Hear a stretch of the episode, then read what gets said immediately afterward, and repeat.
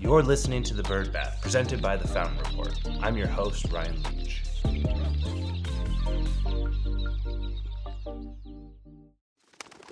Welcome back to The Bird Bath. Each week, we scrape the surface of the news you need to know, so let's get into it. Do non competes invalidate your VCPR?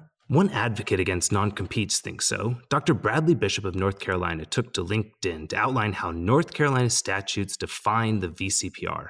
In his post, he hit on the three points within the statute. One is that the veterinarian has assumed the responsibility for making medical judgments regarding the health of the animal.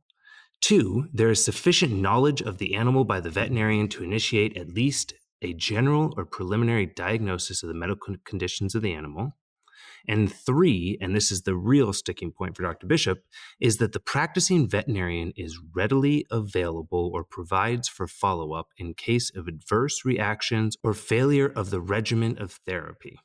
Dr. Bishop's interpretation of these statutes, as confirmed by his legal counsel, is that non compete agreements prohibit the practicing veterinarian from being readily available or from providing follow up on cases. The, the VCPR in North Carolina must be established in person, and in his view, only applies to one veterinarian. It does not cover the entire practice.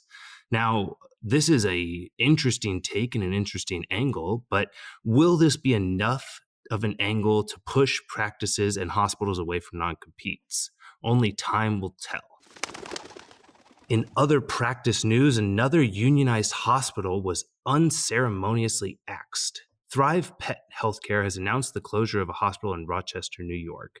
The news came as a surprise to the team of 132 when they received an email that was intended as an internal draft to referring practices. Veterinary Specialists and Emergency Services, which goes by VSES, has formed a union in January 2022 and was in contract talks with Thrive when the missent email made its rounds.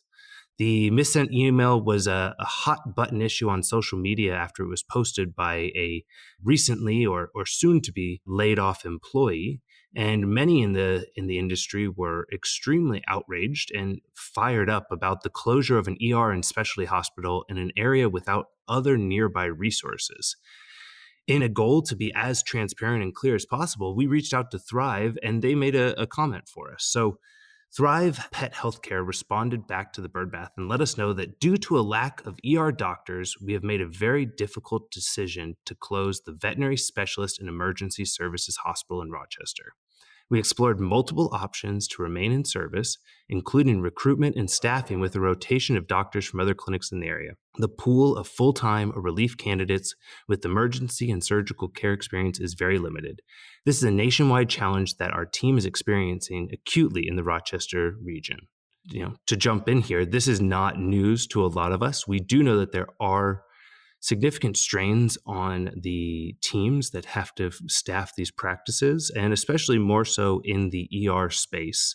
I did ask for comment on the union talks, but it was not part of the continued statement. Uh, if I dive back into it here, though, uh, Thrive said, We still have four ER doctors on schedule. However, the demand for veterinary care requires at least 11 ER doctors to cover day and night shifts at VSES. Sometimes we even need additional relief doctors to provide much needed care. We recognize that the closure of this hospital is a huge loss to the community and our team members, and the decision to close was one of the most difficult ones we've made as a company a lot of this aligns with what we hear from many consolidators in this space.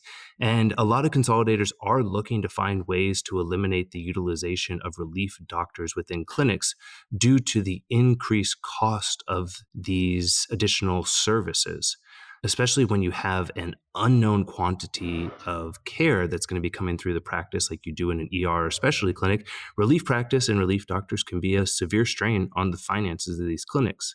As I said, here at the Birdbath, we always want to represent both sides of the story and let you, our listeners, be the judge. So let us know your thoughts, especially if you live in the Rochester area. We'd love to hear how this may be impacting you or to hear your first person take on this story as more develops or as more pieces of the story come out, we'll be sure to let you know. Televet has rebranded as Otto. In an announcement of their fresh $43 million Series B, the company took the opportunity to rebrand themselves as Otto, O T T O. This move makes a mountain of business sense as the name Televet no longer represented the full suite of products the company now offers. I, for one, was continually confused by the old naming, and I'm happy to see a more clear alignment away from their telemedicine roots. Otto now offers three product lines Otto Flow, Otto Pay, and Otto Care. This rebranding must have been in the works for a while because as their business line has diversified from being a telemedicine exclusive business, they've definitely found additional revenue paths. And that $43 million Series B is going to be a real boost to their overall penetration into the market. In other news, more dog owners are questioning vaccines like rabies after COVID. In a recent report, more than half of US dog owners expressed concern about pet vaccines, including against rabies. The study surveyed 2,200 people on their opinions regarding routine vaccinations given to pet dogs, specifically the rabies vaccine. Of those polled, 37% believed canine vaccination is unsafe, 22% feel that it's ineffective, and 30% find it unnecessary. Overall, a whopping 53% hold at least one of these beliefs. That's over half of people believe that vaccines are unsafe, ineffective, or unnecessary. The study also found the persistence of long disproven vaccine myths that usually apply to humans, with nearly 40% of respondents expressing concern that vaccines could cause their dogs to develop autism. This one is just a, a tough story to get through uh, with the misinformation out here. It's staggering to, to see that this is still a, a continued thing happening. Uh, the fear of vaccines was backed up by UNICEF, the CDC, and the AMA, who found that vaccination rates among children has also dropped, with sources citing a lack of trust in the COVID 19 vaccine being assigned to vaccines in general. For a state of reference here, though, dogs carrying rabies result in 99% of human rabies deaths per year. So, my bottom line here is get your dogs vaccinated.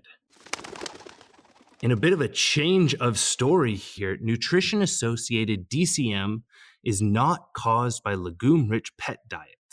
The latest study by BSM Partners and the University of Illinois published the results of a six month study that found both grain inclusive and grain free canine diets had no negative effects on digestibility. Dr. Stephanie Clark, an article co author and board certified companion animal nutritionist, said While some have postulated that pulse rich diets could perhaps be a cause of nutrition associated dilated cardiomyopathy in canines due to potentially negative effects of digestibility, our results showed all diets were highly digestible. So, this study means that the bird bath is issuing its first apology, and to the queen of the home lifestyle herself, Martha Stewart.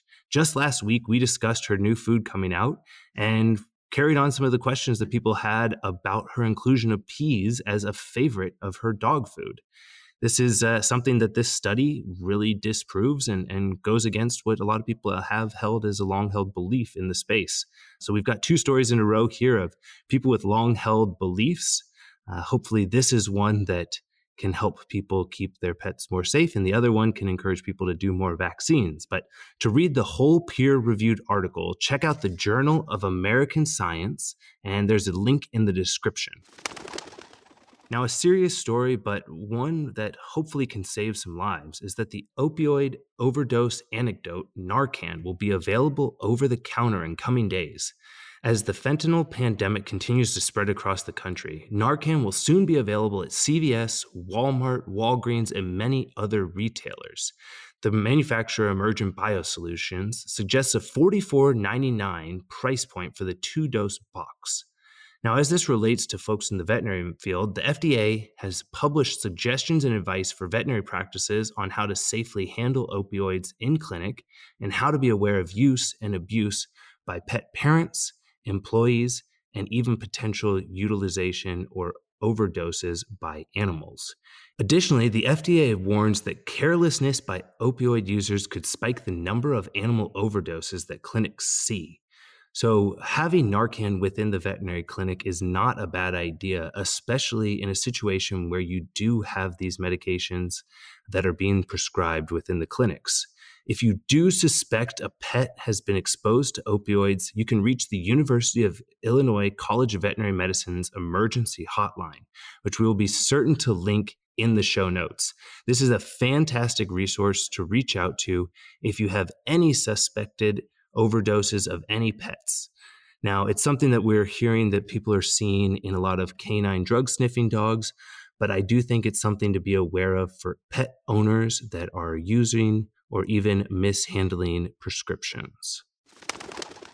Our final story is about AI, artificial intelligence. And if you're not a fan of it, well, this could be a big piece for you. And if you're loving it, it's something that we all need to be on the lookout for. The word here is that when AI starts teaching AI, models may, quote, collapse. For anyone that's not fully aware or briefed on how AI works, large language models take data sets and begin to train themselves on those. So it's taking all of the information that's accessible out there on the internet and beginning to learn off of it and making predictive analysis based on what's out there.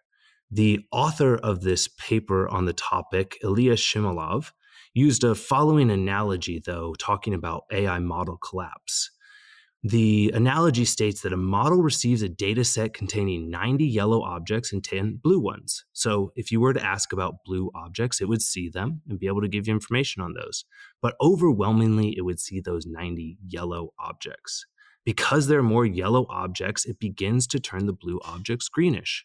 Over time, it forgets the blue objects existed and it begins to turn those green objects more and more yellow the data that's coming out of this is no longer correct or accurate. Uh, with each generation of synthetic data, outliers disappear and outputs become less accurately reflective of reality, and what's left is nonsense, says Shumailov. This is one of those things that in time begins to go over my head when I'm thinking about this. But what it tells me is that we definitely need to be cognizant and aware of where AI models are being trained. I know a lot of businesses in the vet space are diving headfirst into AI models, and it's a good question to ask them where these models are learning from and where they're teaching them. If you want to learn about more stories like this, join us by subscribing to the Fountain Report. There's a link in the bio, and don't miss out on any episodes of The Bird Bath by subscribing and rating the show. For The Bird Bath, I'm Ryan Leach. See you next week.